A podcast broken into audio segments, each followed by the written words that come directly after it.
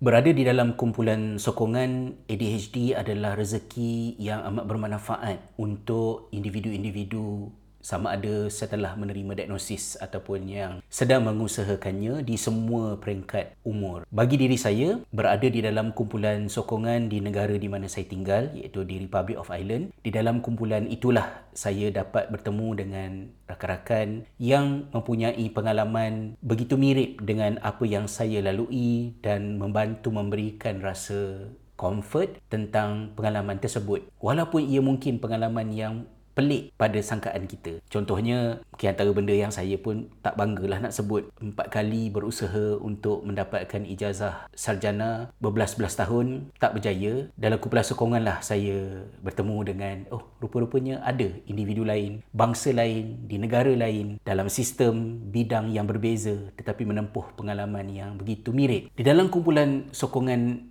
itu juga kita dapat tips, cadangan-cadangan, bahan-bahan rujukan yang berguna.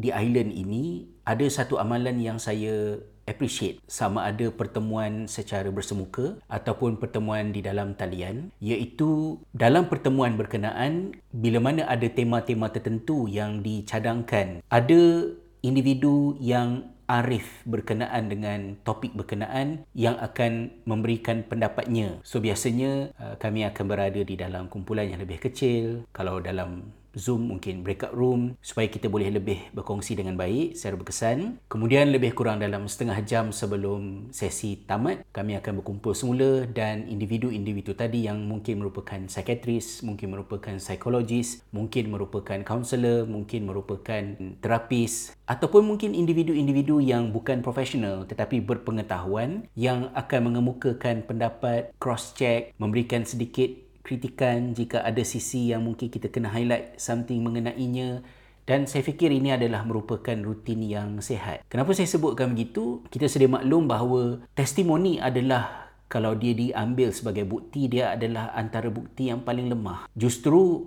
naratif peribadi ketika ianya diceritakan, dikongsi, kita walaupun sasarannya adalah untuk membina empati, sokong menyokong, kita juga perlu ada amanah ilmu untuk tidak sewenang-wenangnya mengaitkan segala-galanya dengan ADHD sebagai individu yang menerima diagnosis di lewat usia 40-an tidaklah lama tapi tak sampai setahun pun pengambilan stimulan. Saya rasa di peringkat ini jelas untuk diri saya apa yang ADHD adalah faktornya dan apa yang bukan. Dalam arti kata yang lain, diagnosis, stimulan yang telah saya terima, sesuatu yang saya amat perlukan sebelum daripada ianya terjadi, ia tidak menyelesaikan segala-gala masalah yang saya hadapi dalam hidup dan ada sebahagian daripada perkara yang saya struggle yang saya kena terus usahakan dan saya tidak fikir ia ada kaitan secara langsung dengan ADHD itu sendiri. Mungkin perkara yang sangat signifikan yang saya yakin jelas ada kaitan dengan ADHD dan intervensi yang saya terima menyelesaikannya adalah rasa mengantuk ketika memandu. Uh, mengantuk masa memandu ni biasalah tetapi mengantuk semasa memandu untuk diri saya dan bukan nak banding-bandingkan dengan siapa-siapa is a huge thing. Pernah terbabit dalam kemalangan jalan raya yang hampir meragut nyawa, tertidur langgar lori.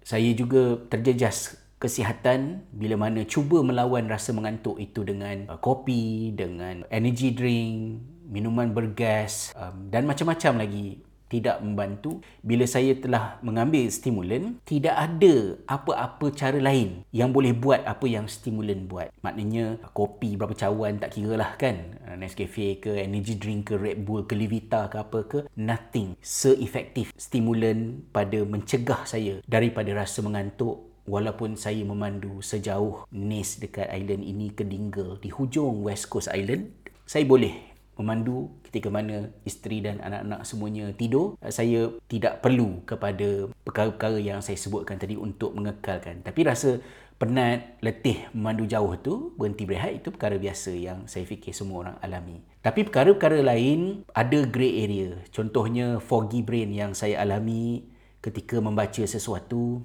dan juga anxiety yang merupakan struggle harian saya sejak sekian lama saya tidak pasti sepenuhnya adakah ia secara direct berpunca daripada ADHD dan stimulan serta intervensi lain yang saya ambil itu menyelesaikannya. Ia berkemungkinan ekoran daripada faktor-faktor lain. Kerana kita tahu kompleksnya reading process melalui sains membaca yang kita faham, the, the, the science of reading yang kita faham, ada pelbagai isu lain. Mungkin kerana saya kurang distraction maka saya dapat lebih fokus dan skemata ilmu pemahaman dalam kepala saya iaitu how I construct my understanding about certain topic itu menjadi lebih lengkap. Kerana saya dapat membaca dengan lebih panjang adakah ia dahulunya kerana ADHD ataupun sekarang ni improve kerana ADHD menerima intervensi? Saya saya tidak 100% pasti seperti kes mengantuk semasa memandu tadi. Begitu juga dengan anxiety, saya mula-mula menerima rawatan daripada GP adalah untuk anxiety dan kemudian selepas 2 bulan GP pun bersetuju bahawa anxiety bukan faktor utama masalah yang saya hadapi dan di situlah permulaan assessment untuk ADHD dan selepas pengambilan stimulan rasa macam better tapi sometimes dari semasa ke semasa tu perkara tu masih lagi merupakan cabaran buat diri saya. So take home note daripada perkongsian saya ini ialah di dalam kumpulan sokongan ataupun ketika kita bertemu secara individu dengan sahabat-sahabat, dengan rakan-rakan, pengkisahan, penceritaan perlu diambil dengan beberapa kualiti pada diri kita. Yang pertama, of course, empathy. Dan bukannya kita dismiss, kita kritik, mempelekeh macam, alah, kau seorang je ke yang alami?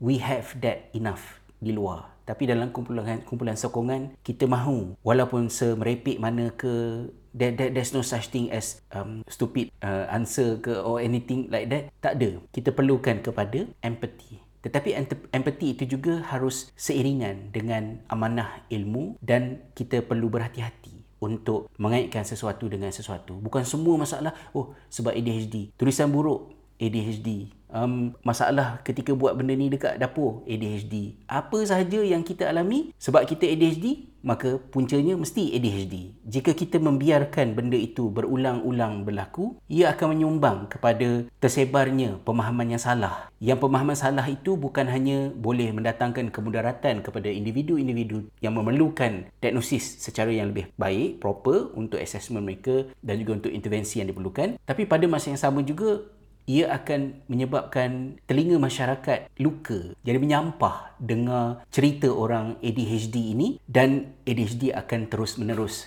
dianggap sebagai alasan dan bukannya penjelasan ketika mana ADHD adalah topik psikiatri yang antara paling luas dan mendalam penyelidikan yang telah dilakukan mengenainya.